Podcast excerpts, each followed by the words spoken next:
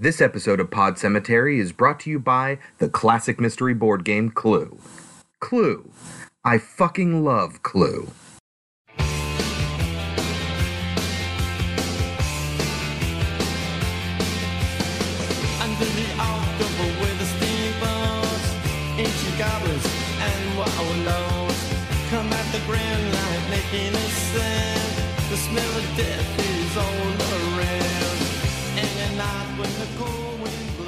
Hello, my name is Chris, My name is Kelsey. and this is Pod Cemetery, where we dissect horror movies like the rotting corpses that they are. This week, 1972's Silent Night, Bloody Night, and Kelsey, what's the second movie that we're watching this week? 2015's Dismembering Christmas. All right, okay. I can't decide if I'm looking forward to that or not. I don't have any idea what it's about. No idea either. And to be honest with you, I don't know what Silent Night Bloody Night was about. all right, all right. As a teaser, before we pause to watch the movie, Kelsey, Yes. What is the premise of Silent Night Bloody Night? Can you do it? I think I can. So, There's an old man who owns this house where weird shit happens.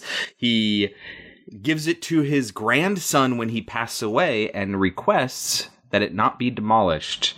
But the grandson decides to sell it and a lot of weird shit starts happening. That is as good as we're going to get, people. it's probably the best you're going to get for the rest of this segment. if you haven't seen it yet, Silent Night, Bloody Night, which was directed by Theodore Gershuny, Gershuny, written by the same person with the name, and Jeffrey Konvitz and Ira Teller, is actually part of the public domain. So you can just go ahead and watch it on YouTube. Now, you're going to find it. There's one that's in HD and everything. Well, as HD as it can be, widescreen. It's going to start, and you're going to think that you have a bad copy, but I promise you, that's the way it starts. so, go ahead and watch it right now. And when we come back, we'll talk about 1972's Silent Night, Bloody Night. Twas the night before Christmas, and all through the house, not a creature was left living. His hands. Somebody cut off his hands. Silent Night, Bloody Night, starring Patrick O'Neal and Astrid Heeren. Yeah, Butler wasn't kidding. Nobody's lived here for years. Don't laugh at me. I want your ID. Some maniac escaped from Margaretville. Would you like to drive there? Also starring John Carradine. Was the night before Christmas, and all through the house, not a creature was left living. Silent Night, Bloody Night. Kelsey, yes. This movie barely takes place at Christmas. Why is it called Silent Night Bloody Night? There is a song that people sing. They, No, it happens on Christmas. they sing Silent Night throughout the movie. Yes. Other than them singing Silent Night, I didn't catch a single reference to Christmas. Oh, there were a bunch. Uh, maybe in like the decorations and stuff. Decorations. Who says anything about Christmas? Wrapping paper, Christmas trees. All right, you saw a lot more than I did. Would you like to tell the listeners why you had such trouble focusing on this movie? Okay, listen. So, like like we do sometimes, we watched this movie inebriated, and I don't know if that made it to where I couldn't follow it or made it better because this movie is absolute utter fucking nonsense. this is a crazy movie, and I think I might have enjoyed it more because we were intoxicated at the time. I loved this movie.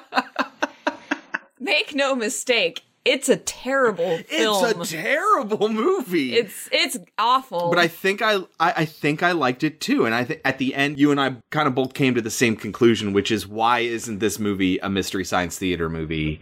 It really, really should be. Yes, this should be a mystery science theater movie, and I am shocked. Shocked that I've never heard of it before because this is this is on par with The Room.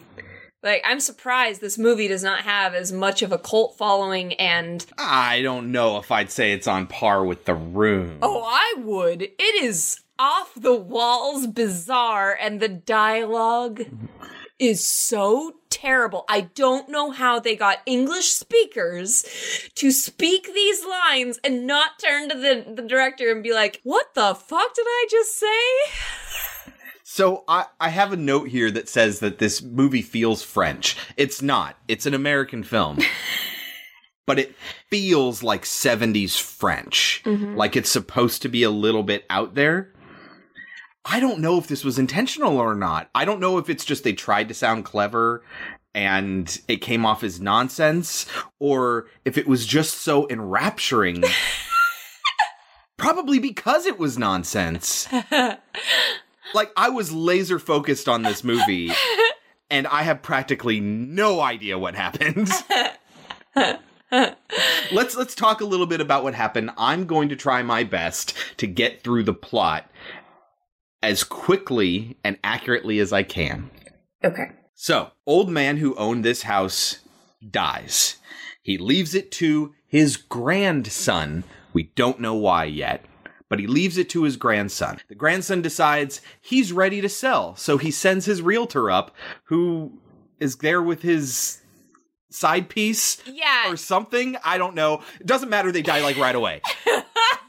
They're murdered practically right away. And then, for whatever reason, grandson was also just there.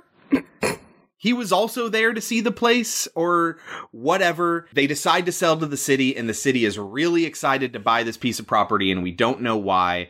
We think the plan is that they're going to bulldoze it.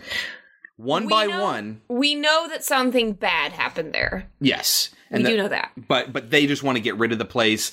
Kids and shit are always causing trouble over there and and all this stuff. There's a caretaker that's been taking care of the place this entire time. Keeping it exactly as it was left because that was part of the guy's. Wishes. Yeah. Yeah. And ah, Jesus. Okay. then people start getting phone calls from somebody who claims to be the original owner's daughter, but is not. It's very clear too. Like Oh, it's obviously a dude. it's obviously claiming a to be male's woman. voice, and I was just like, wait, are we supposed to think this is a woman's voice? I don't know. I really don't know. What's that? I want to see you again. Hello? Pardon? Who is this? Who? You know me, Tess. It's Marianne. Tell the mayor. Tell them all. I'm waiting in my father's house. Tess. It's so lonesome here. Don't be long. Okay, wait, keep going, keep going, keep going. All right, so it, he invites people up to the place to come see the place. I'm back. Come see the place with me. And they're all dying left and right. There's the guy who owns the newspaper who communicates through raspy breaths and ringing of a bell. And like, that's it.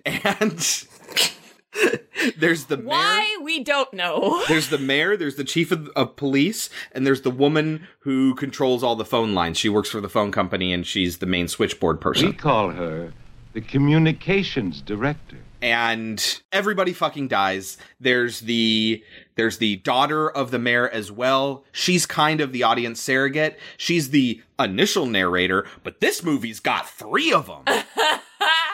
it's got 3 narrators for whatever reason. We get extra narrators when we're reading things like the will and a news report in the newspaper. We get different narrators for that kind of stuff. Here's the twist. The twist that we find out is the original owner was sexually molesting his daughter. Raping. Yes. was raping his daughter, and she was losing it. So he turned his house into an asylum. Well, you forgot she gets pregnant and she, she doesn't give birth until afterwards. I don't think. I didn't think. Pretty sure she has the. It doesn't fucking matter. she gets pregnant.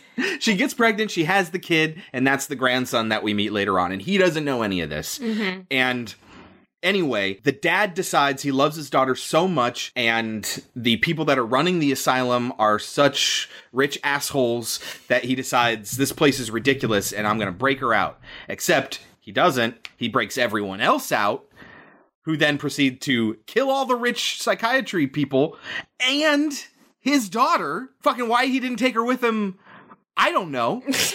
and then he proceeds to go live in other insane asylums Because that's all he deserves. because that's all he deserves to to live and and everyone thinks he's dead. Live in, I believe the line is anonymity as an animal. Yes. and so turns out he's the one that's pretending to be his daughter. He's the one that's killing everyone. Like he wears a wig and shit, like yeah, a psycho. but the grandson gets all wrapped up into it too, and so like fucking everybody dies except for the daughter of the mayor. And I missed the best part of the twist: the mayor, the lady who at the telephone place, the newspaper guy, the chief of police—they're all the inmates. Which, when you think about it afterwards, maybe that's why the dialogue is so weird. Because they're, all, fucking crazy. people? That would be mind blown. That's what I was thinking afterwards. mind blown. I forgot that I had that thought. Oh my god, Kelsey, you just blew my mind. this movie is nuts. It ends like several times. I turned to Kelsey, mouth agape. is this really happening? and at the end of the movie, we get the narrator, the daughter of the mayor, who just comes to see the place again. It's how the movie starts before it is bulldozed. End of movie. Everybody dies. and the telephone chick had a lot of birds. Because she's crazy. She's crazy. well, they're all crazy. But that's that's actually part of the whole like Christmas thing because at one point I think it's the mayor's daughter, but it might have been the chick who takes over for her. No, it was no, it wasn't. It's the mayor's daughter. You see her wrapping presents. And she's wrapping up a bird cage. And I wrote it down because I was like, what the fuck? Who just gives a bird cage? Like, Well, hope you know get a bird. for, and then you find out later, oh no, she's just got a billion birds because she's a crazy person. So this movie does have kind of a following. The reason is is okay. So it fell into obscurity. It fell into uh, public domain. It was a drive-in type movie. Then it was played on uh, Movie Macabre in 1981, Elvira, and it started getting this more underground cult following. But obviously not big enough because I never knew this movie existed. I've never heard of it before. No. But apparently, a lot of people do. If you knew this movie existed, tell us your thoughts. Yes. Email us, Yes. podcemetery at gmail.com. I want to know your thoughts. I need to know your thoughts. This movie is amazing. I I cannot wait to watch this again next year, basically, because it is fantastic. I've already told some of my friends that they need to watch it because it's so awesome. It's it's filmed really jarringly. Oh yeah. So so when when it first starts, like I said, if you're watching this on YouTube, you're gonna think you're watching it's it's messed up. You're coming in the middle of the movie. Nope. That's how it starts. it starts with a weird jump cut from nothing. Like I didn't know you could jump cut from nothing, but they pulled it off. and then dialogue of the narrator talking, and it's like, wait, what are we talking about? And then the title credit title screen comes on and it says Death House, which you didn't watch the wrong movie. That's the right movie. It was one of its names. Yeah, it had three different names. Yeah. Uh, it had tons of POV shots that were really, really jarring. I wouldn't say tons of POV shots, but all of them were jarring. uh, especially early on. I said, Jesus, that first POV shot was jarring. That's what this movie is jarring. If I was to describe this movie in one word, it would be jarring. Basically, between every scene, it's a jump cut. Like the music is playing, and as soon as the, the scene changes, the music cuts off. It doesn't matter if it's a good place for the music to cut off. It's just it changes. And the music is super loud all the time and Mm-hmm. it plays in inappropriate times and you're just like I feel like I'm supposed to be on the edge of my seat but there's nothing to be on the edge of my seat for right Yeah. now. And it does it plays Silent Night all the time. over and over and over again. so I guess that's where it gets its title from. Speaking of POV, it is actually a pretty early example of POV shots in a horror movie. This is 1972. And it was made in 1970. Yeah, it was made in 1970. Yes, which is before Halloween. Yeah. Yeah, I think I think one of the greatest things about us doing this whole podcast thing Yeah. is that we're learning that we thought we knew a lot about horror and its history. And we're learning all kinds of movies were doing this kind of stuff way before the big famous ones Yeah. were. hmm I mean, Black Christmas, Silent Night, Bloody Night, all these POV shots that come before what we traditionally think of as like the primary example of POV in horror movies. So, really interesting. The phone calls, not quite as extreme as Black Christmas, but really fucking creepy. Specifically, um, I wrote that down with two exclamation points when he was talking to the phone lady. I don't know what he says. I'll play it right here. Tess, I want to see you again. Whatever that was, I'm sure it was really creepy. It's something about Tess, it's Marianne. He says that a bunch of times. Yeah. And I, I kept turning to Chris and just being like, we know it's a guy. Why why are we pretending like it's a girl? It's full of exposition dumps. oh my god. Full. Constantly. Because there's so much backstory to this movie, because not a whole hell of a lot happens in the now. There's Right. just a whole bunch of shit that happens in the past, and there is a long ass scene that is a Flashback? flashback. Yeah, uh huh. And the way they film the flashback is great, though. Oh yes, oh yes. I it's like a 30s movie silent film style where we hear the story. Apparently the grandfather the one who the owner of the place he left a letter that the grandson reads but the letter wasn't written to anybody. It was just written to ease his conscience and he hid it away. And the grandson found it and that's how all this backstory is revealed. And the fact that your grandpa is your daddy. So I specifically wrote down the flashback is ahead of its time for sure. Yeah very much so And yet then it goes on and on and you're just sitting there with your eyes widening as it just plays out this bizarre story. So the psychiatrists, the people who run the asylum, are just gorging themselves at dinner. The grandfather leaves, and uh, I mean, he, he- slash father leaves, and this is where he decides he's going to break everyone out of the asylum and get his daughter killed. and the the inmates come into this room, and all of the people that run the place are just passed out from Except for one. overeating. One is sitting drunk. there, and I'm pretty sure it's a dude dressed as a woman. Who cares? But it, it happened. Yeah. But And- he's just sitting there watching it all happen. He does fucking nothing. Really, I didn't notice that. Yeah, no, I wrote it down. I was like, this is so strange. So one of the inmates who seems to be leading all the rest of them like breaks a wine glass and then puts it over a dude's eye and just kind of like waits for him to wake up. And his eye opens and then he shoves the glass into his eye and you see from that dude's point of view the glass and it filling up with blood and it was a really cool shot. But it was so bizarre the way it happened and as soon as he does that, he gives a signal to the rest of them to kill all the others. And they do. And it's just a massacre It is a. It is so strange. so weird. Okay, speaking of weird, this is kind of one long lightning round here. Yeah. speaking of weird, this has a really weird sort of anti-comedy joke a little bit. It's it's it's really bizarre. The person insists the keeper, I guess the dad, it's the dad. Yeah. in- insists Wilfred Butler. Yes. insists to Tess, the phone lady, that he's Marianne, right? Yes. And then when they finally meet up with each other, insists that she take his hand. Take my hand. Take it, Tess. And it's this take my wife please kind of moment where she takes his hand and it's just the severed hand of the bell, dude. She's ah! Here, take my hand. No, I'm good. No, seriously, take it. No, no, I'm good.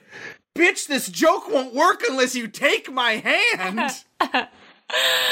Yeah. It's so bizarre. Should I just get into my stuff? Get it, just get into it. Okay. Why do we have to have a structure? The movie didn't.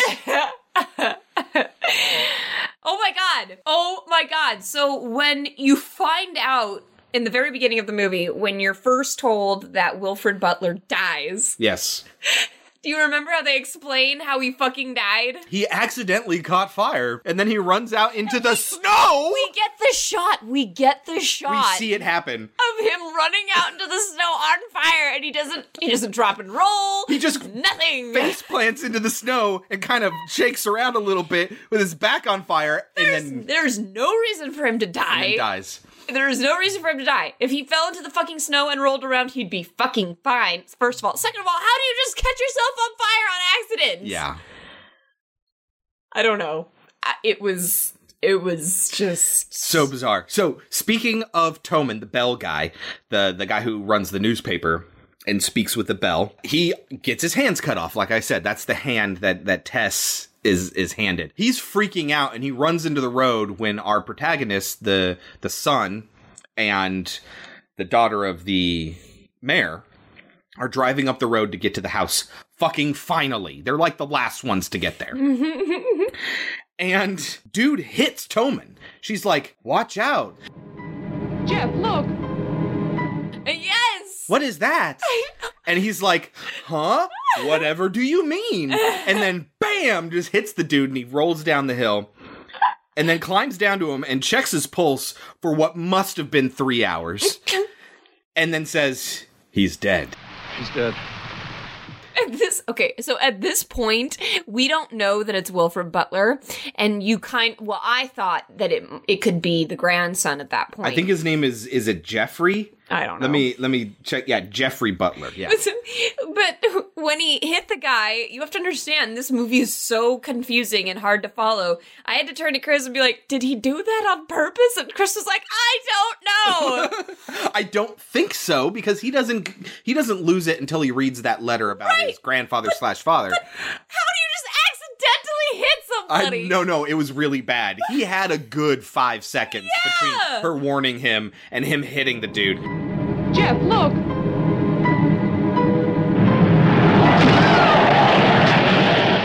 So anyway, the conversation that happens is nuts and one of the epitomes of the dialogue being so weird in this movie. So they just killed Toman.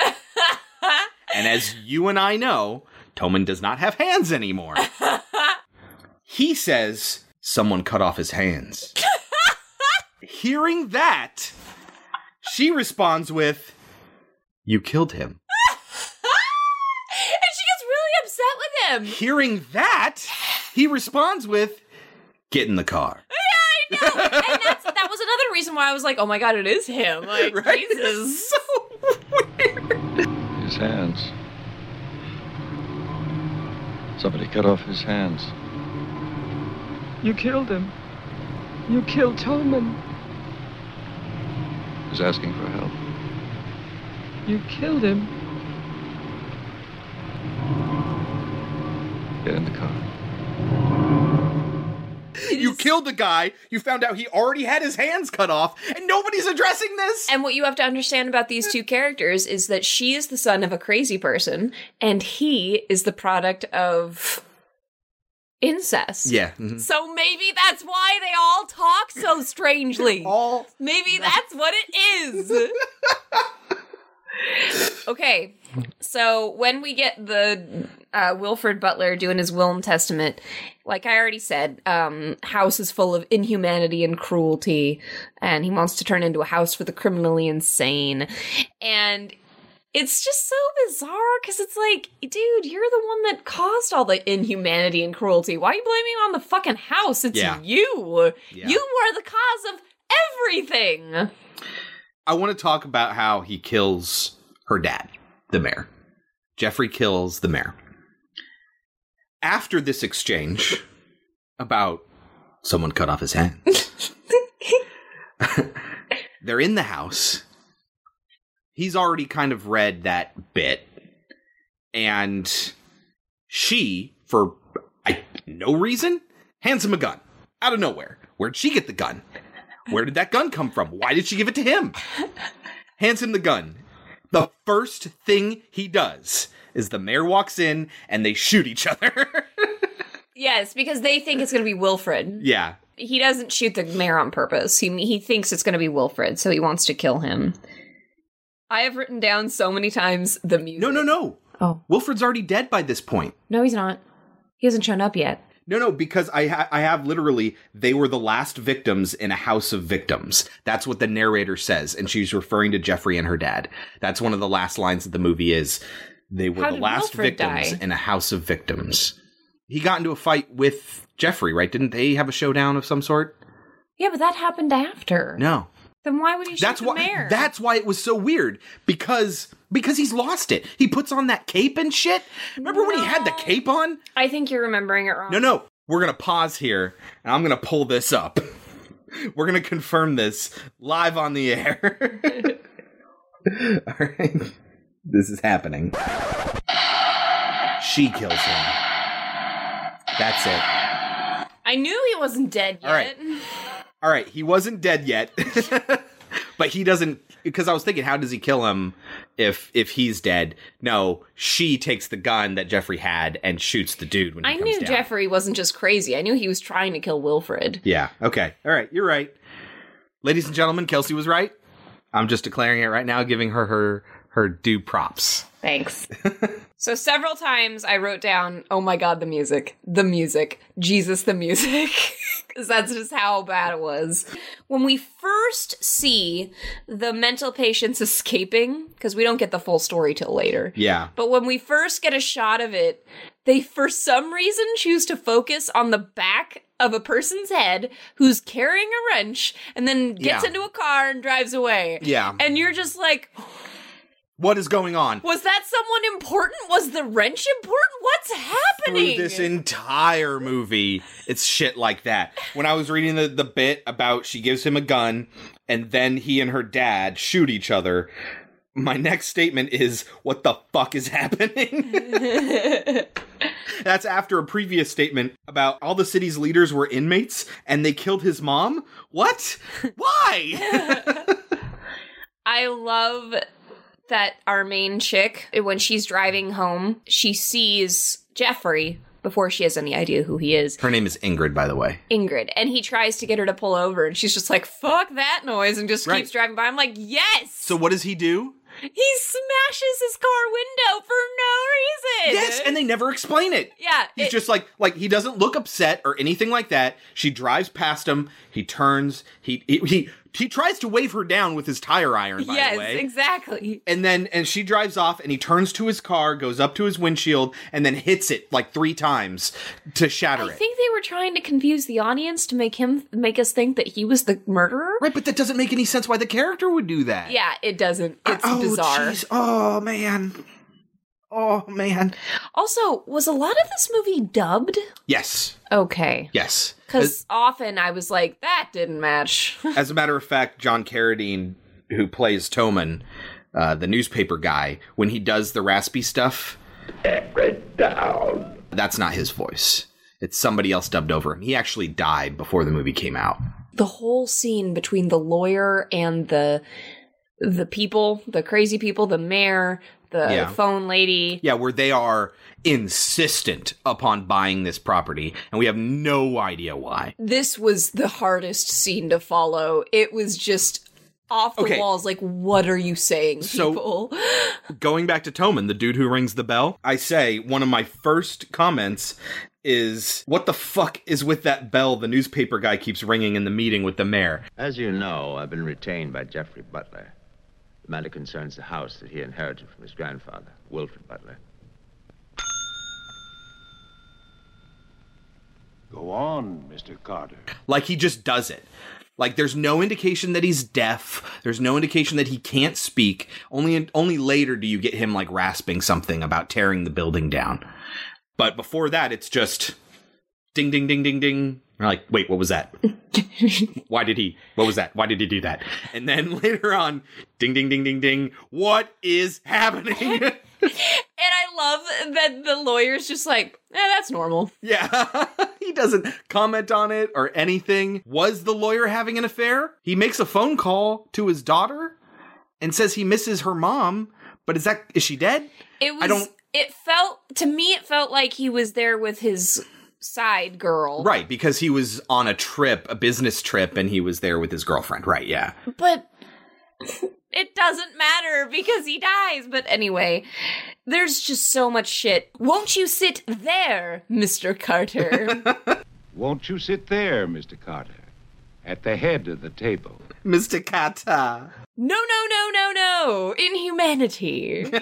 Because he's trying to think of the right word that the guy used and just will. That dribble about humanity. No, no, no. Inhumanity. What the hell is that, huh? So Tess, the phone lady. We call her the communications director. talking about the guy who owned the place, that man hated. That man hated. Just period. Yes, that's the end of her line. That man hated. yep. Yep, he did.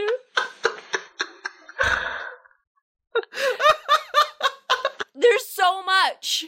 There are so many lines in this scene that are just like, what? Who talks like that? Anyway, we get the exposition dump again. So we there's the flashback, which is an exposition dump. There's the thing in the very beginning, which is an exposition dump. And then there's the the scene where the daughter is reading about and just thinking about the history and the relationships of the house and how everything went down. And that takes forever where she's reading that in the newspaper.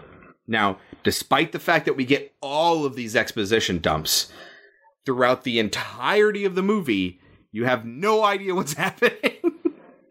Imagine that. A movie that's practically all exposition and you have no idea what's happening.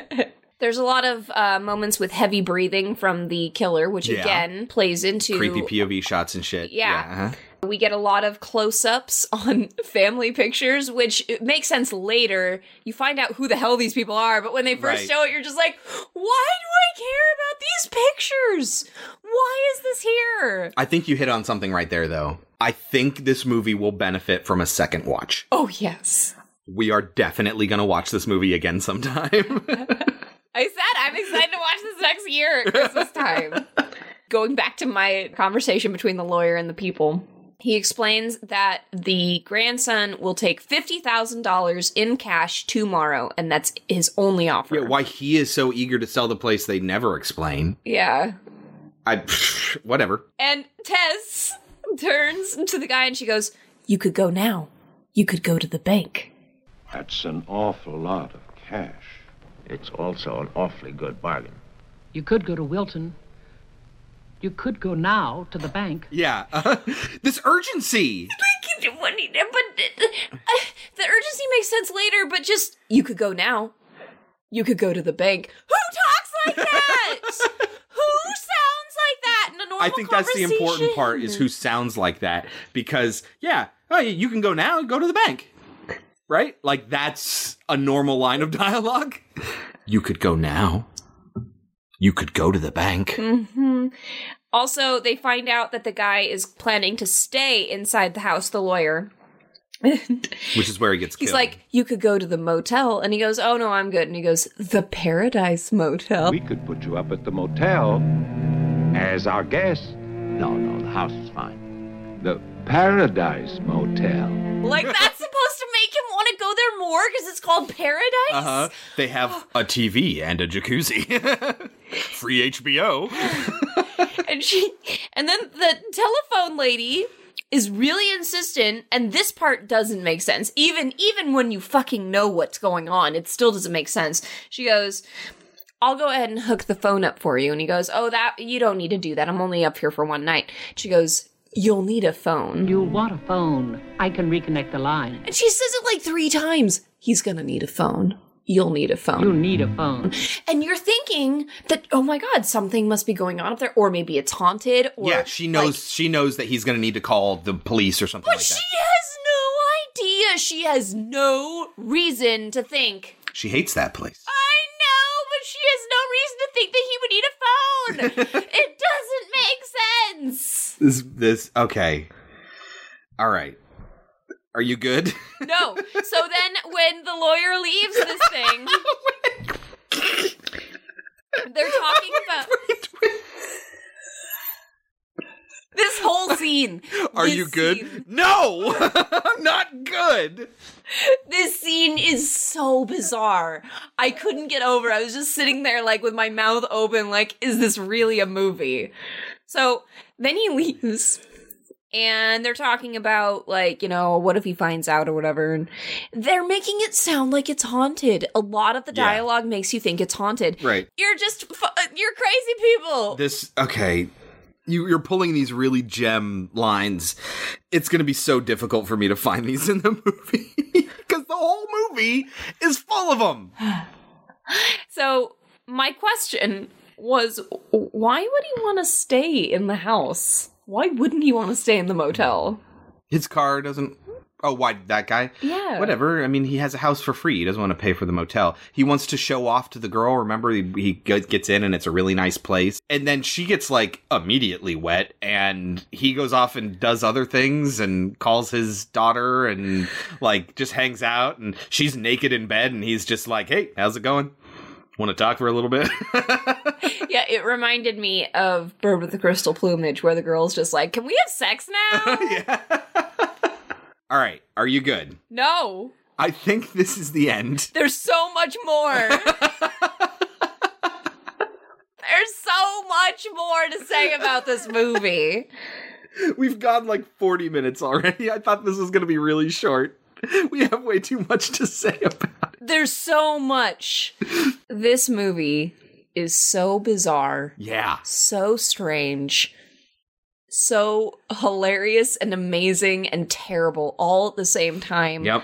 I can't recommend it enough. I want I want everyone to see this movie.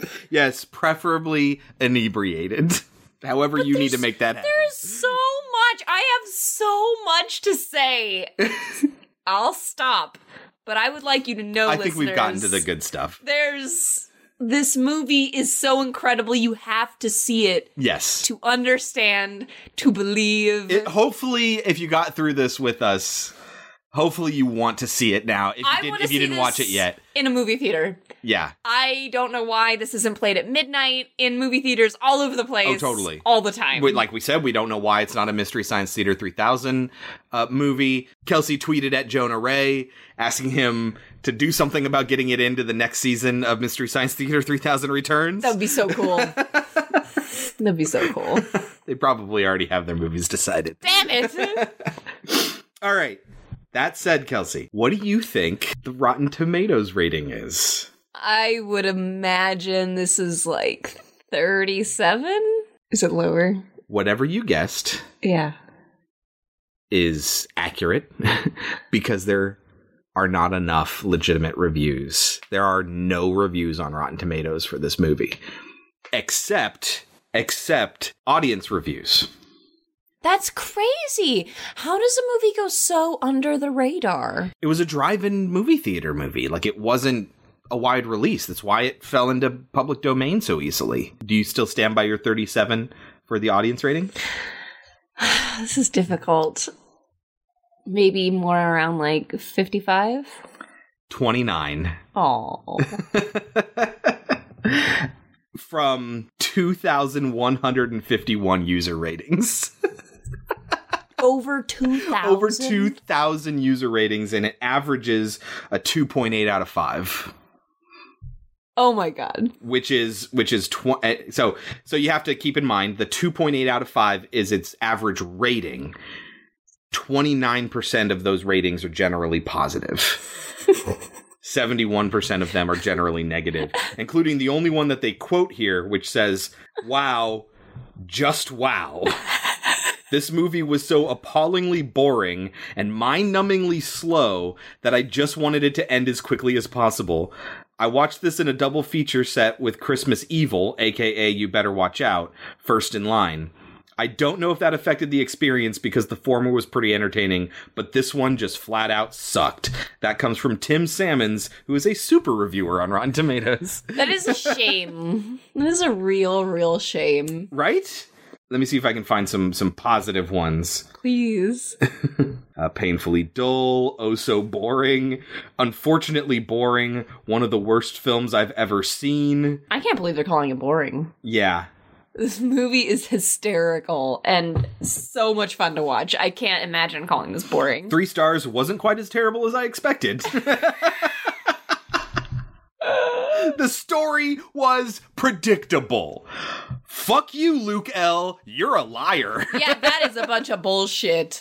you are a fucking liar. Oh, all the major townspeople are all escaped inmates? Are you fucking kidding me? If anything, the one thing you could say that makes this a good actual movie is that, that, it's it unpredictable. right? unpredictable. Yeah, uh-huh. You have no fucking idea. There's no way to know that these are insane asylum escapees. Why would the mayor be an insane asylum escapee is so strange. As I previously mentioned, this review is from Peter H., who gave it three and a half stars. As I previously mentioned, some view this film as a precursor to the slasher movie genre, along with another 1974 Yuletide horror classic, Black Christmas. They're lumping them together.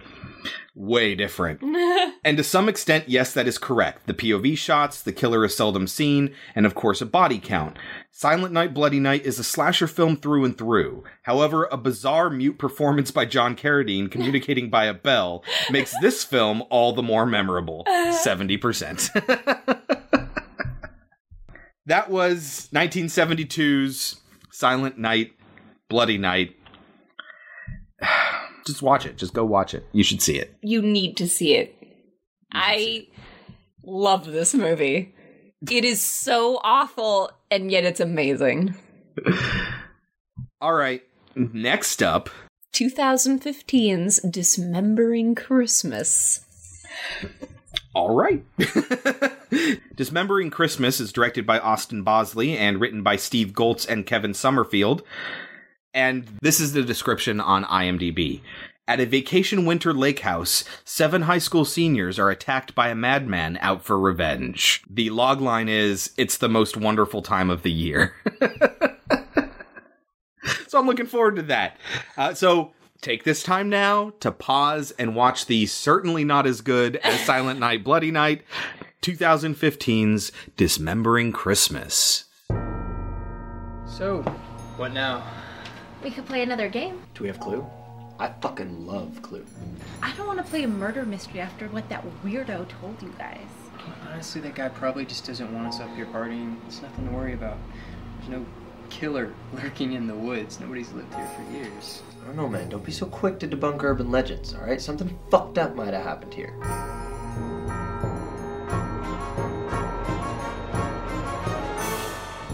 I think everyone should be with their family on Christmas. It's what the holidays are all about. Sorry, what the heck are you guys talking about? Apparently, some guy was killed here. All of a sudden, family became more important than friends. Well, shouldn't it be? They're gone. There's nobody here. tough crowd, huh? I just feel like I'm losing all my friends. We have to get out of here. Everybody's dead. You don't think I already know this? You don't think I'm scared?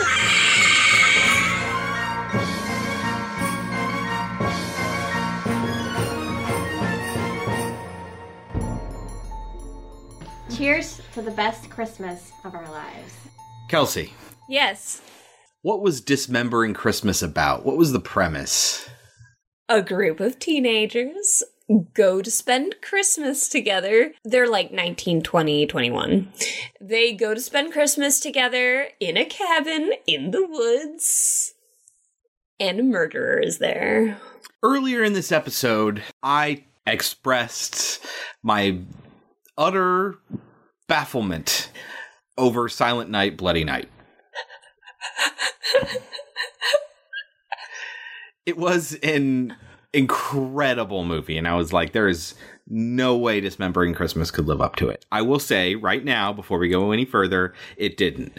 But it got close in such a way that it just it barely missed the target and the bullet just kept going off into nonsense land.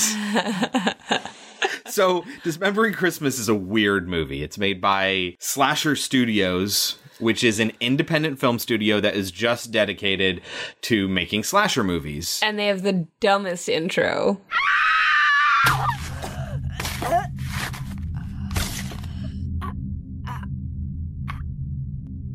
Yeah, it's pretty logo. bad. Right, right. But we need to remember this is very like very independent, just a bunch of people doing some passion projects, so we should probably keep that in mind. They also did earlier movies, Teddy and Don't Go to the Reunion. I saw a lot of really positive buzz about Don't Go to the Reunion, but that's from the same places that had a lot of positive things to say about Dismembering Christmas. So Hey, I'm okay with that. I'm just saying, if it's more of this, absolutely. of course, we will watch Don't Go to the Reunion. Are you kidding me? this week was awesome because of how terrible these movies are. It, it's so weird. So weird. So, for those of you that don't know, which is probably everybody, um, Dismembering Christmas was a Kickstarter campaign that ran successfully with a target of, keep in mind, we're making movies here, a target of $10,000. It hit that target. Do you have any guesses as to how much it actually made? Oh, I have no idea. Just guess, ballpark. 15,000. I thought you would go higher. Eleven thousand three hundred and sixty-seven dollars is how much it made. Okay. Now they financed it with a lot of, with that and you know their own chutzpah, uh, and they just you know they went to a cabin and they filmed just some people. I mean, you're not going to have a union casting person. You're not going to have like you know, there's tons of resources that they just plain don't have. So they got like community theater level actors, and some were better than others. Yes, some were worse than my middle school drama kids, Wi- yeah, uh huh. but some were actually pretty decent. Yeah, yeah, yeah, yeah. Some were pretty good, but others were like, "Why are you even in a movie?" Y- you should not be an actor. well, we don't want to shatter people's dreams like that. Um, well, you need to you need more practice. You need to absolutely loosen up. some direction. Right, talk like a normal person talks. like that's the thing I think with a lot of actors is well not a lot of but a lot of bad actors is just record what they're saying and then play it back to them and go does that sound like a real person? Nobody actually talks to each other like this and it's not just the dialogue. The movie was 71 minutes long. which was a good thing. It was it was very good that it was only 71 minutes.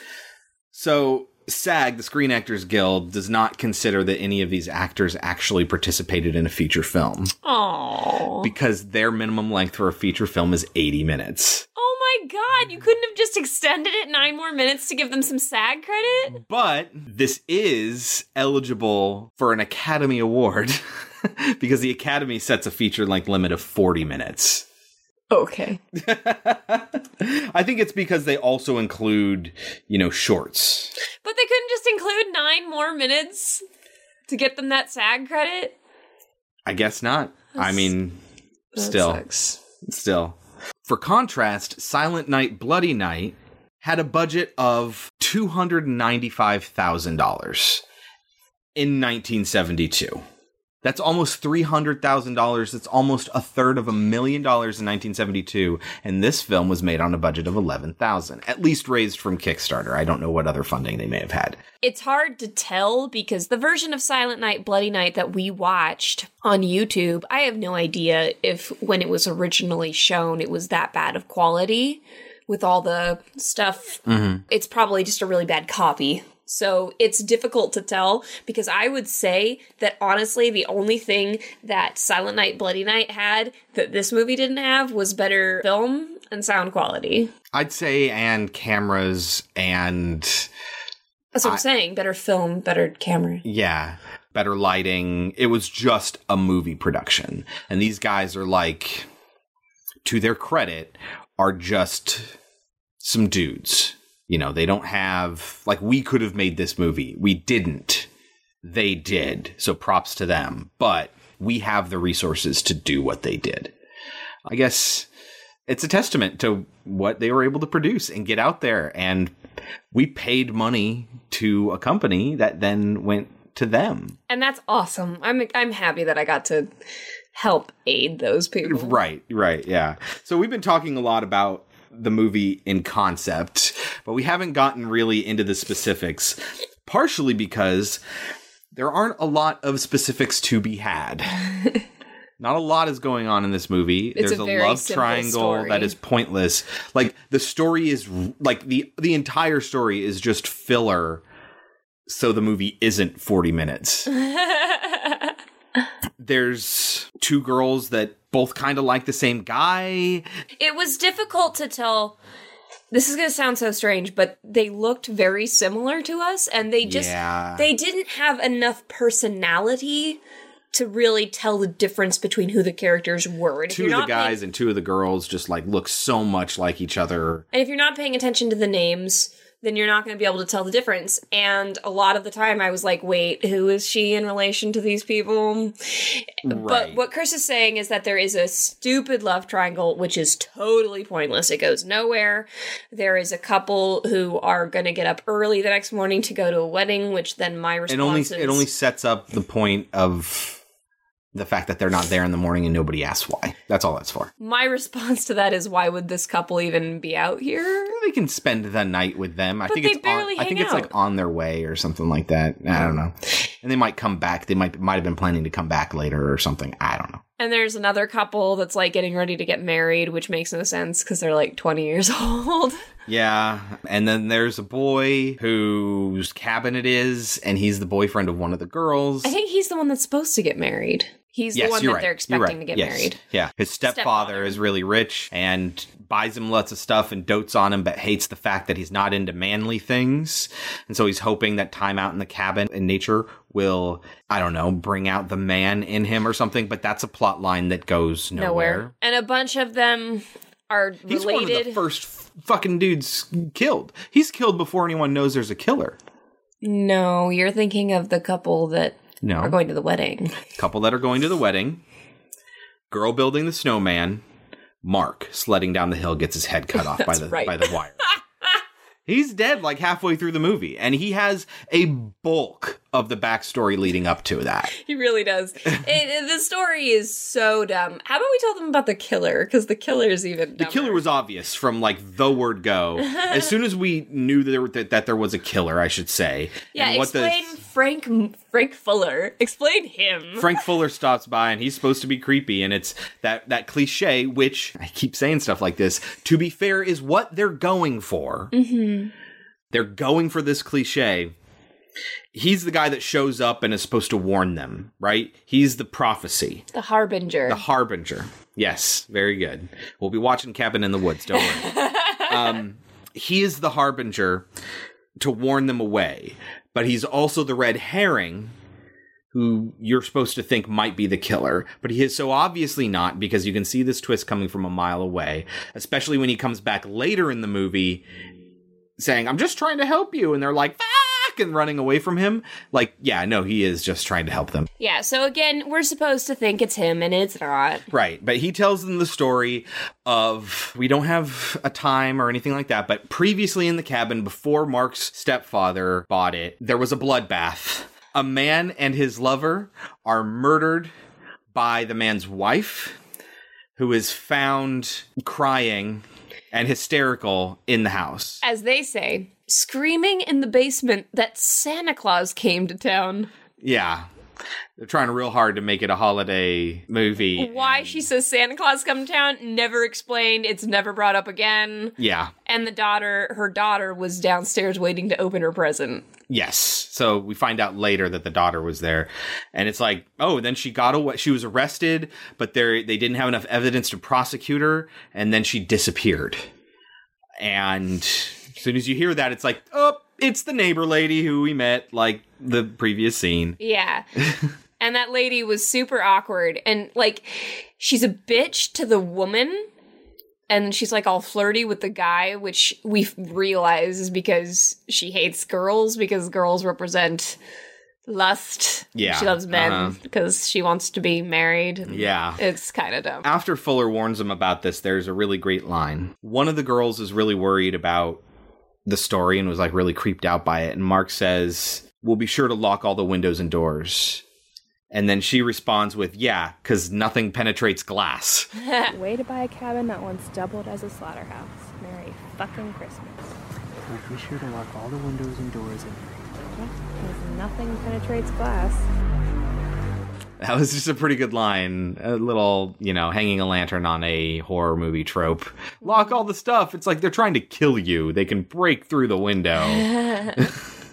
and yes, sure enough, it's the lady who's wearing kind of a cool mask. It is not cool. It's a I total thought- rip off of Texas Chainsaw Massacre. And several others. It's fine. It's just the masked killer. It's a, it's another trope. but it looks like a human's face, which she there, there's no indication that she Would need to wear- mutilates yeah, people. No indication that Well, it's a bloodbath. no indication that she wants to be someone else. Yeah. She just wears That this mask made of skin just to be creepy. Well, just because for two reasons. Number one, it's it's for the audience's sake, so we don't know who it is. And number two, several people played the killer throughout the filming of this movie. Oh. They didn't have the biggest budget to hire people. And all I that, was gonna so- say there were several shots where she looked like a dude, Yeah. hmm but I mean that's that's done was. a lot. Yeah. Right. Yeah. So she ends up killing everybody in unique ways, beheadings, and it's the silly sort of like it cuts away right before the beheading happens, and then you see a shot, an aerial shot, or not an aerial shot, but a shot that's uh, pointing toward the sky, and then you see a head flip through it, you know, and it's supposed to be I silly and fun. when he hit, hit his neck on the on the sled. Mhm. We did see that. Ah, whatever. It was very obviously fake, but Whatever. we did see his head come off. Yeah, but it happens several times in this movie. Yeah. eventually we come to find out that she is trying to get to our main girl who I don't remember her name. I don't remember her name. I the only girl's name I remember is Sam. She was uh, the boy's friend who was in the love triangle. The one who really liked the guy and they were just best friends and then there was the other girl that She is the main girl. Is she? She's the one who survives. Okay. Yeah, uh, hard to tell because all your actresses look the same. Here's the thing about character design, especially when you have the benefit of like superheroes and stuff like that, and comic books and and cartoons and stuff. It's a lot easier there, but you can still strive for it in film. The thing about character design is the design should be so crystal clear at communicating who it is that you're looking at. You should even be able to tell who it is when they're in silhouette. It's very important. None of that was applied to this movie. None of it. So, guys, if you have Google Alerts set up for dismembering Christmas and you're listening to this, focus on your character design because all of your victims look exactly the same. that was a problem. But in any case, she's pinpointed Sam as being her daughter, Yes. who I don't think we ever even find out what happens to the daughter. Yeah, we never, never find out talk what about happened that. to her. Nothing. We, and we never know if Sam actually is her daughter and just doesn't know it or anything like that. Anyway, she kills everyone to get to her, and Sam gets out, breaks free, climbs away, and then when the lady comes outside, she hits her and then takes this drill, this giant, like, post hole drill, and just grinds it into her face. Yes. It's a dull drill, so it was really just really gruesome, I bet, as opposed to a pointy drill, which would have been one thing. It would have it would have smashed and smushed up her face. We wouldn't have got all the cool blood effect that we got though. we don't we don't see any of that. All we see is the blood splattering on Mhm. Sam's face and it's a little over the top. A lot of this movie and not just stuff that happens in it, but also the fact that it's a passion project, etc. It felt very much like Red Christmas, but Red Christmas was just made better. Right, yeah. They had they had professional equipment and stuff. Yeah. And professional equipment is important because one of my first notes is is everything being filmed on a fisheye skater video lens? Because it had this slight fisheye quality to everything. Like it was being filmed on GoPros or something similar. Which GoPros are a great cheap solution to get HD video if you don't want to use your phone. but they are not professional movie making equipment. I don't know what you were using or what lens you were using. Knock it off. but this movie, in spite of its failings, which are mainly about Quality? which are which are which are mainly about resources and experience. Despite those things, there are some really really neat things in this movie. Really cool stuff. There are two oneers, and if you didn't know, if you haven't listened to every episode, I'm a big fan of oneers. Oneers are long takes, where you take one shot and you extend it out longer than a shot would normally be, which is like a few seconds at most, and you play it out for a minute, maybe half a minute, two minutes. You do some really neat stuff with that. They show the passage of time with one of their oneers in this movie when they do the party and the camera circles around them. It was very obviously choreographed. It didn't feel very natural, but that was okay because every time they turned away from the party to see somebody do something like get more drinks or throw up in the toilet or something like that, and it turned back to the party, it had progressed to later on that night and everyone's more drunk and they're doing different things. And then it would circle around the party again and then follow somebody off, uh, off somewhere else and then come back. Remember, no cuts. And it's later in the party again. And it was having a shot that is designed to show excruciating detail for a single moment in time and not cut away from it. They used that as a tactic to show the long passage of time, which was really fucking neat. It was very good. It was really cool. And I remember turning to Chris and being like, so much of this movie is awful. Don't get me wrong. I love this movie because of how awful it is. But there are so many awful scenes. And then they've got these magical scenes in here that are like, wow, like The next oneer, you, but you can tell that these people love film. yeah, And they want, and they love horror movies. Yeah. And they wanted to make a horror movie. And Right. I have so much respect for that. I want to make a horror movie, but do I do it? No, because I don't want to waste my money. I think I would have had a really great time on the set making this movie with them. I know, I want to be an actor for them.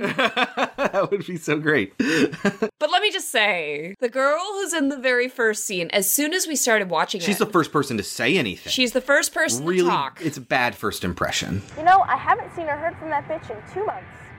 She went MIA after meeting MAR. Okay. I turned to Chris and I was like, oh dear, I don't, I don't think I can do this. The second oneer in the movie is at the end when Sam is trying to get away from the killer and her best friend guy is with her and they split up and the camera follows Sam and stays with Sam. And she hides, she walks around the outside of the building going from window to window to avoid being seen. There's some really cool moments there. It was when really she turns tense. to look in and then the killer looks up and it was super fucking tense. And because it was a oneer that contributed to that. So whoever made that decision really smart. It was very well done. It felt a little, like you said, choreographed, yeah but, but i was totally okay with it. I was super invested. they're running away. She is inside. She makes her way outside goes all the way around the house and the oneer still isn't done with and she's pausing between windows and everything like that. She goes into the garage and she finds justin crying over emma's body. Emma is his sister. Justin is the best friend guy. And she's dead in the garage or something like that and he's crying over her body. The killer appears and she runs away leaving justin behind as well she should have good for her Mm-hmm. justin is killed It is funny though because right before this happens, she's like, "I'm not going to let anything happen to you." uh-huh. justin is killed and she runs away and she starts running towards the camera out into the woods and she gets exhausted and she stops and she waits and she listens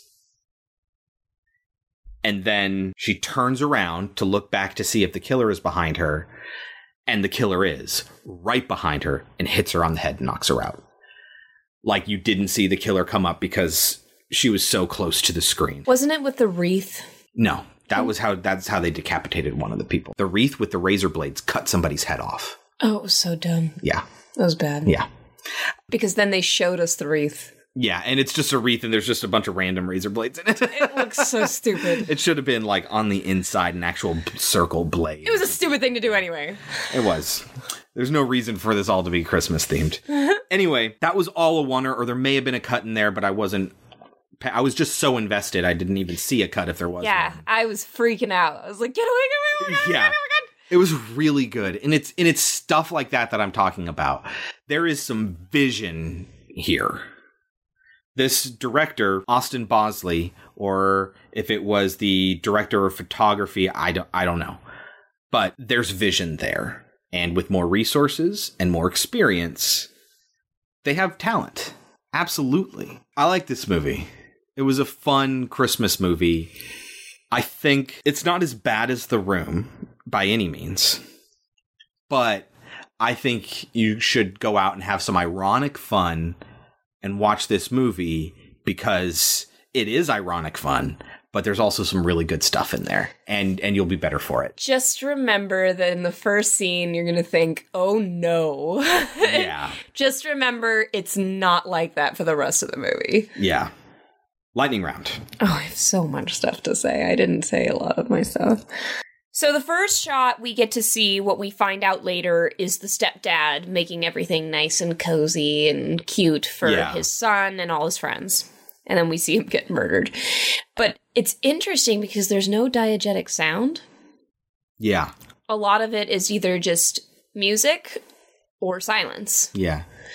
So that was interesting. They did a lot of interesting things. They were trying things out, which is what passion projects should be about. That's and it was Yeah. awesome. There is a dead end sign that we see that they pass, and then we get a the camera stays on it and it gets a musical sting.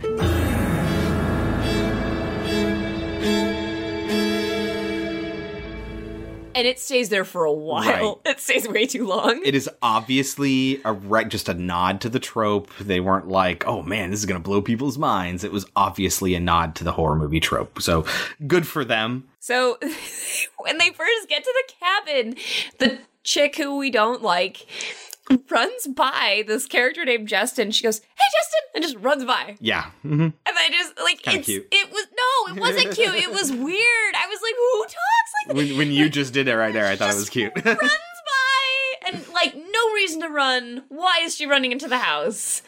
I I don't know. It was weird. Speaking of the resources, I wrote that the audio equipment is just like the stuff on the camera. Garbage. They had no like boom mic or anything else like that. They could have stood to do some more ADR, maybe, but that probably wouldn't have been good either. I don't know. But they need some dedicated sound equipment. Really, bad. So when they first walk in, the kid says, one of them, I don't know who, one of the guys says it's fully stocked with food and alcohol. And it's supposed to because they're like 2019 and this Uh-huh. is so exciting, you know? But they are obviously not 19 and 20. they are very obviously older than that. I wrote here that the big problem amongst everything is that you can hear the writer's hand in every la- line of dialogue. Like you can tell it's like Especially in the beginning. Yeah, when it's when the the when the actress is is doing her mimicry like an alien who's seen humans interact but has never actually interacted with one herself.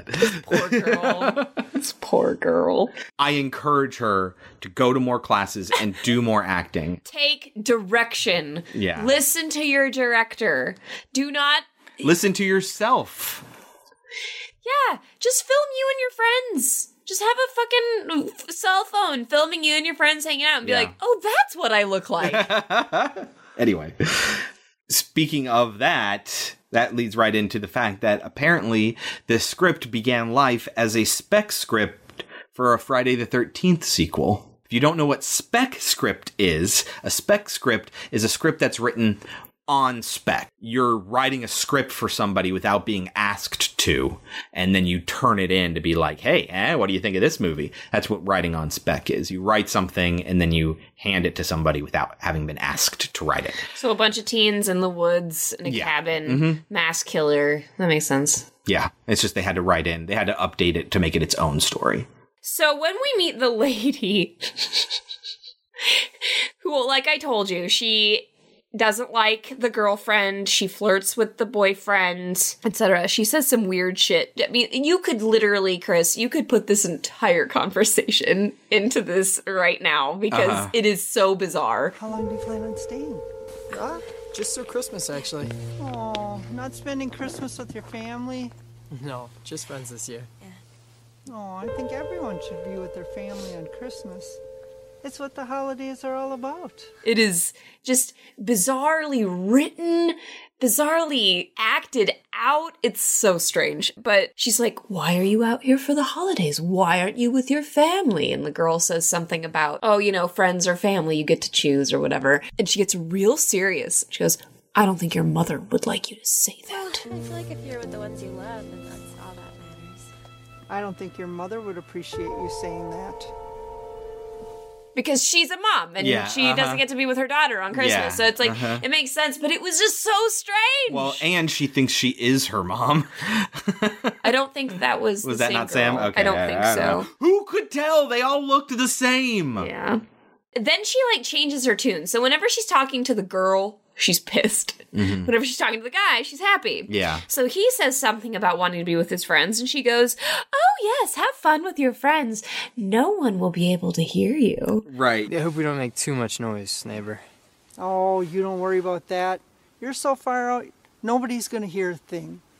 Perfect. Yeah. Why wouldn't uh-huh. that creep the shit out of Totally. you? That would creep me out so much. But I could see how it would be a reasonable adult thing to say to a bunch of kids who are going to party alone in the woods, being like, don't worry about it. I don't give a shit. Just make as much noise as you want. I'm a mile away and I'm your closest neighbor. Like, just have fun. Have at it. But like the guy's response, he like giggles and like plays into it, and he's like into her flirting with him, and the girlfriend is obviously nice. It's so weird. Oh, aren't you sweet to say so? And look at this head of hair you got. Oh, such a Yeah, pretty little oh, head. So That's what they cute. say. To get the rest of these bags in? Oh, yeah. I'm sorry, young lady. I didn't mean to keep you. Anyway. I fucking love Clue. We have Clue?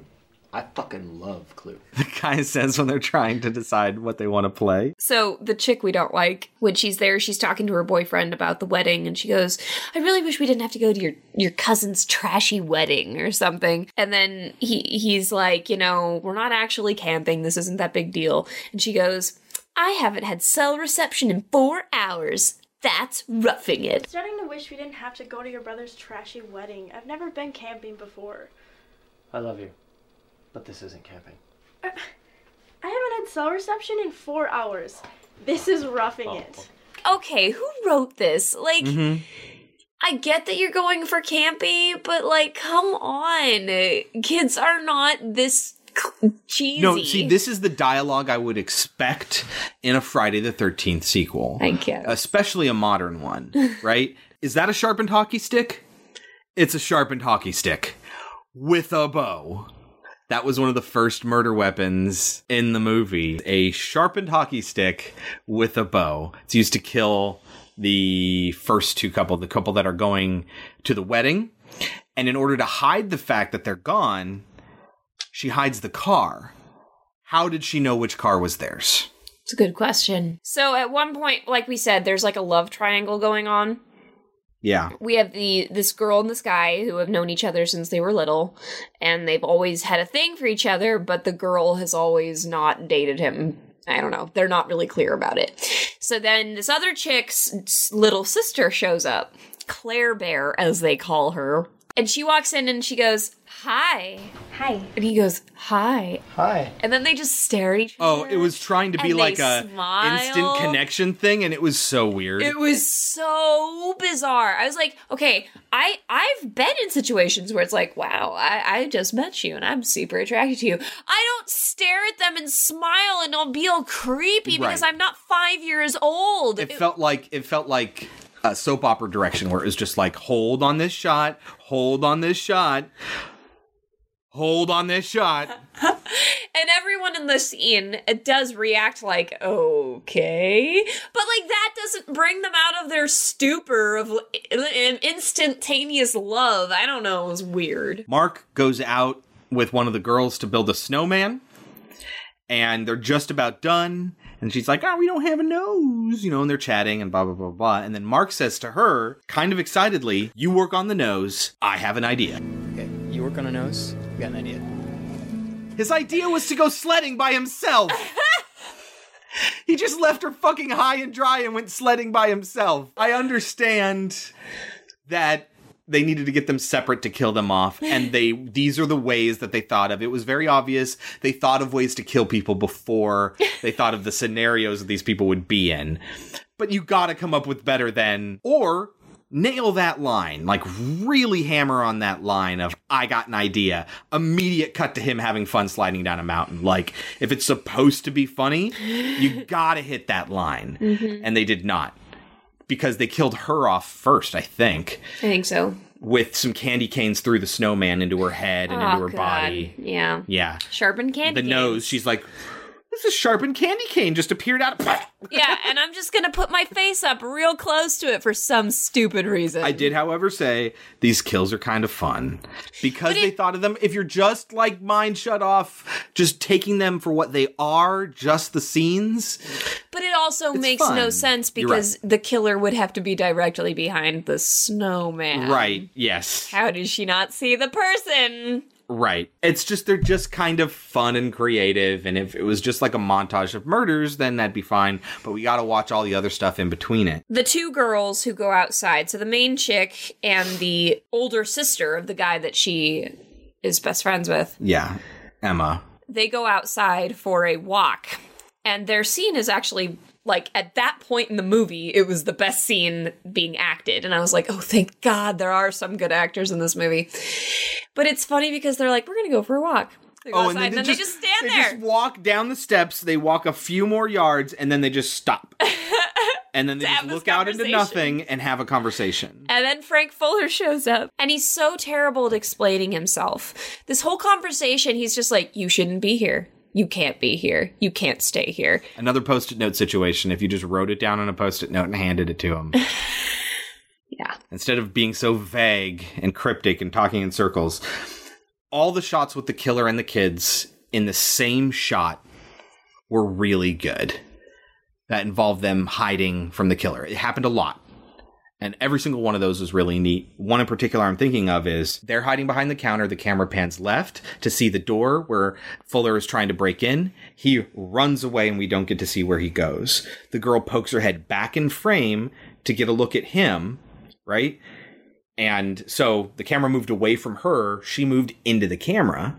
We see her? And then she immediately pulls back out, and we see the killer run in from the left hand side, really fucking close to her, in a way that it was believable that he might not have seen her still.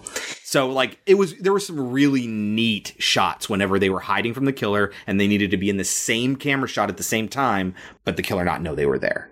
Yeah, it was super tense. And what I came away from it with is whoever, uh, it, it had to have been either the director or the writer. Someone had these images in their head and they wrote them down, and somebody said, Wow, that's really interesting. You should totally make that into a movie. And they didn't put enough effort into the other parts of it. They had these awesome ideas. I mean, I understand that because I get it a lot when I'm listening to music. I imagine scenes Mm-hmm. With that song. And I feel like whoever wrote this or directed this had the same thing. They had visions in their head Mm-hmm. and they were really good and really interesting, but they needed to take into consideration all the other things that create a I have to link those together. Yeah. hmm Also wrote that the killer's actually kind of creepy when she talks to Sam. She is. When she's been revealed and she's talking to her like she's her daughter. It's just pretty creepy. I thought she did a pretty good job. She's an awkward human being, but she's supposed to be an awkward human being. Yeah, I thought she did a pretty good job during that scene. Not so much in the first scene when she's talking to the kids, but when she's with her, yeah. but again, pretty she's broken. We find that out later. At one point, our main girl goes into the kitchen to get more to drink, and it's very obvious that there's nothing in the bottle. Yeah. And she goes to pour it, and she just keeps pouring and pouring and pouring and pouring and pouring. I didn't see that. and then she just kind of goes like this. And it's like, wow, there's nothing in that cup. There's nothing in that bottle. And it just didn't look real. Like, This is called acting 101. They tell you to go home and to think, see what you, the actions that you're going to do in the scene, go home and do them so that you understand, hey, when I'm pouring, I don't pour for Mm. a whole minute. This is called this is called your business. The business is what you're doing on screen to explain why you're in the room you're in, why you have the occasion to have this conversation that you're having. It's not the important stuff that's happening on screen, but it's it's the stuff that you're doing to give you a purpose for you to be in that shot. So oftentimes what you see if you watch TV shows is people come home from the store with groceries. That one is huge, big, especially on television shows. They're walking in with the big brown paper bags. So while they're having a conversation, they're pulling things out of the bag, they're putting it away in the cupboards, they're throwing stuff out, they're maybe cooking. Like the kitchen is a great place for busy work, right? This is your business. These people just said, Your business is pour that glass. and they didn't think about it one second more than that, which is really kind of a bummer. I mean, fuck, you could have put fucking water in it so she would have been a- aware of like, oh, I should behave like this has Uh-huh. has weight to it. And when I pour, I should rec- recognize that this is not an enormous cup. Yeah, It's not going to take me that long to fill it. right. And when we don't get business, we get them just standing out at the bottom of the stairs, looking out into nothing when they said they were going to go for a walk and just having a conversation. And it's not, if you didn't watch the movie, it's not like they were the going on a walk was pretense to have a conversation. It was, I'm going to get out of here. I'm going to go for a walk. Someone's like, you know what? I don't think I'll join you.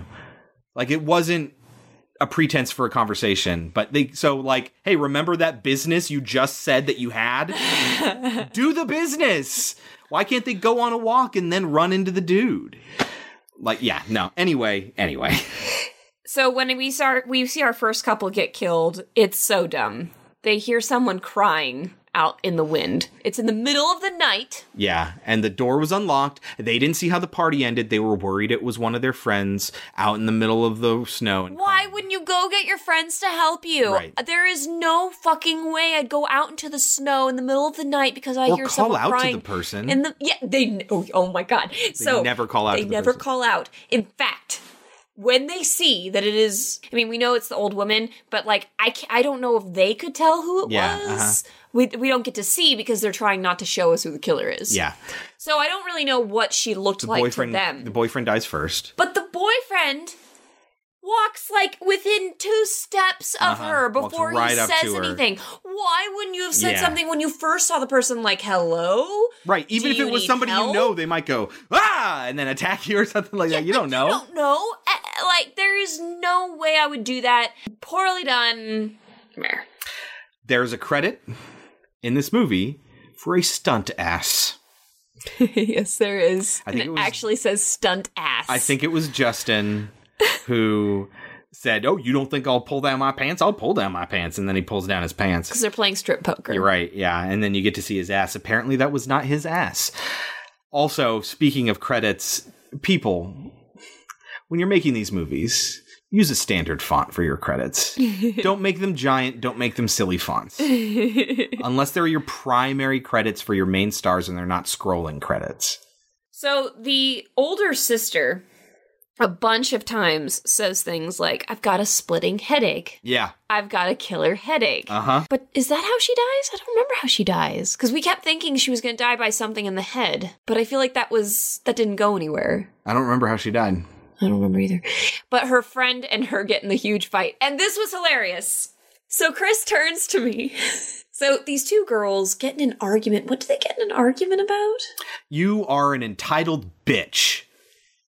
But I can't remember what they were arguing Because he was about. like, "Oh, I, I expected a ring," and da da da da. da. Don't you think it's appropriate? Oh no, it's because I was expecting a ring. I expected to be expensive because of his dad. Uh huh. Like it was really she was being a brat. She Yeah, being a shitty and then her her friend called her out on it. Because she is a bad hangover and she's No, not and- willing to and listen. said the sort of thing you say to somebody when you actually can't stand them and you've been putting on a pretense this entire time. So that was what Chris said to me. So I said to Chris, You've clearly never heard girl best friends get in an argument because this is the shit that we say to each other. You are awful, and you should be ashamed of yourself.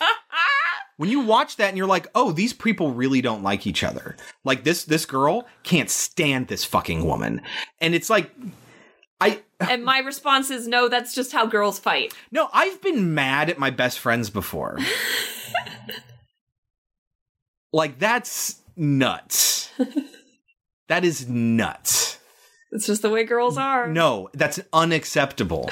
You should be saying it, it's really fucking awful and girls shouldn't be like that. Of course. No of course I don't agree with it, but it's the way we are. So. I'm saying that's why you just don't say, well, that's just girls. Girls will be girls. Ha ha ha. But so they get into an argument and she's gonna go take a bath and she says to her, drown in there, okay? And then she Flips her off or something like that. But then the girl actually does die. right, yeah. In which she says, I'm sorry. She does. But they don't really establish the relationship between these two girls. Which is why friends. the movie does not establish that before this point. That's true. The first time you see them interacting in any sort of earnestness is this scene where she's explaining how much of a C word this other girl is. so it's like I had no reason to think that they were best friends just in an argument. Oh, so while the girl's being murdered in the bathroom, the other chick with the hangover, the killer headache, whatever, Emma. is in the living room. Yeah. And we get this Oh shot. my god. There's like two of them. Yes. We get these shots of her looking at something and don't get having to see what it is. terrified look on her face and then just cuts away. Yeah. And we don't ever find out what the fuck next she was time, looking at. next time we see her, she was just sleeping on the floor. Like we don't see how she was like resolved. Like we don't know why she's concerned. We don't know what she's looking for. and we don't know what calmed her down enough to fall asleep. Yeah. We don't see any of that. Just all of a sudden, what's going on? and then cut away. And then come back and she just like, come on. It was bizarre. Multiple times and long, lingering shots. She's just like staring with her eyes all open and her mouth's agape, and you're like, oh no, what's happening? And then nothing. Like she just heard creaking upstairs when the house should be empty. that kind of like a, oh my god, there's somebody in the house with me. But we don't hear or see what it is, and we never see a resolution to that. It's the weirdest fucking thing. Oh, so when we get the shot of her dead in the bathtub, Mhm. the first time, not when the other girl sees it, but when we see it, the audience, it does a long pan on the wall, and there's blood coming all the way down to the Yeah. girl, and she's like, well, you can't see me, listeners, but she's got her arms up on the sides of the bath. If you've ever seen the original version of It, the scene is reminiscent of how one of the characters from It in the second half, you haven't seen it yet, where one of the characters dies, because we get this long shot of blood along the wall. Tile wall in a bathroom. And we get to see the per- the character's head at the end. uh-huh. It, I mean, did you agree? Well, now that you mention it, absolutely. And if it wasn't, this person has seen it at least, I'm sure. so, Kelsey, that was Dismembering Christmas. What do you think it got on Rotten Tomatoes? I imagine it doesn't have any like the other it the does other not have a critical review score. There are zero critical reviews Just listed on Rotten Tomatoes. Just like Silent Night, Bloody Night, and it's happened before with another movie. I can't remember. Was what it Home for the Holidays? It might have been Home for the Holidays. But Dismembering Christmas, what do you think the audience score was? How many are there? You can only there are only two written reviews. but I think the audience scores are rated based on a star system Okay. and then it averages out the value of those stars. I'm gonna say 45. 70%. Wow. Yeah. But again, there might only be two reviews. I was on my mobile. I love saying it that way. I was on my mobile. Hit me up on my mobile. I was on my mobile and I it didn't say the number of reviewers and when I clicked through there were only two written reviews. So, it might just be these two reviews. But if you look at like the slasher and horror blog sites that do like like film reviews and film news about horror movies and stuff, they tend to fucking love this movie. Like it's really, really popular in the horror scene. As- Really? As, much as a I had never heard of it as before. much as eleven thousand dollar indie movie can be. Remember, also one of these sites says, "Oh, this is one of the site's favorite movies. Don't go to the reunion." You know, so it's like they're liking movies like that. We don't. This is our exposure to some of these movies. We we might have never seen this movie if not for this podcast. True. Yeah, so it's 10 bucks, I think, on Amazon, or you can buy a DVD or a VHS through their website, which is slasherstudios.com. So please check them out. We're eventually going to be checking out Don't Go to the Reunion. We'll see how that goes. we will see.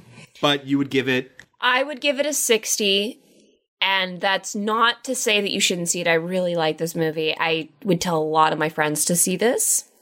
I would give it a 50 based solely I would say on the merits of the brilliance that's lurking just under the surface all throughout this movie. There's definitely a future for certain people on this crew. I just don't know who it is. I mean, I'm giving it a 60 because of how much fun it was. right. Yeah. How how interesting they did certain things.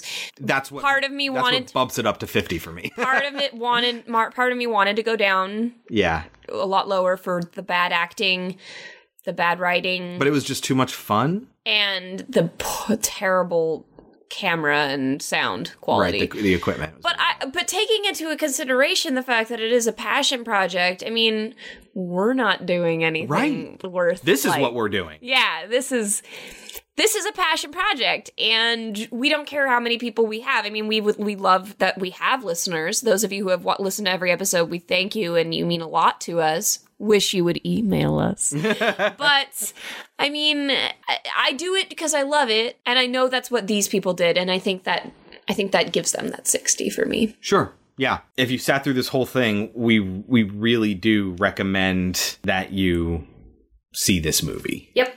Because it is just like you have to see it to to know what we're talking about, the good and the bad. I would definitely recommend it. So that was 2015's Dismembering Christmas. Kelsey, what are we watching next week? Next week we are watching New Year's movies. Yeah. And I'm really excited because we're going to start with 1980s Terror Train, which is one of my favorites. I love this movie. And 2007's The Signal. The Signal, huh? The Signal. I have no idea what that is. Me neither. So that's next week. Until then, guys, why don't you follow us on Twitter at Pod Cemetery and you can email us at podcemetery at gmail.com. Please do. We would like to hear from you and your thoughts on stuff we've already covered, thoughts on the movies we're about to cover. Like if you have any thoughts on these next two movies, go ahead and email us and we'll talk about them during the episode. Until then, my name is Chris. My name is Kelsey. and as we say at the end of every episode of Pod Cemetery, Tess, it's Marianne. I've come back.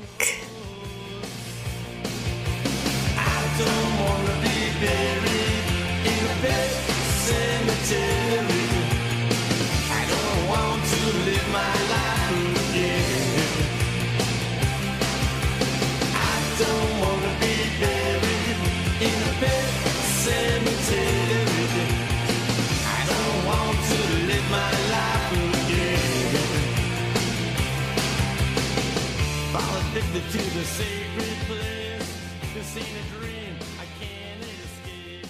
Molding some fangs talk clearly into the mic for me. Hello, my name is David Blaine. I don't know, it popped into my head and it went with it.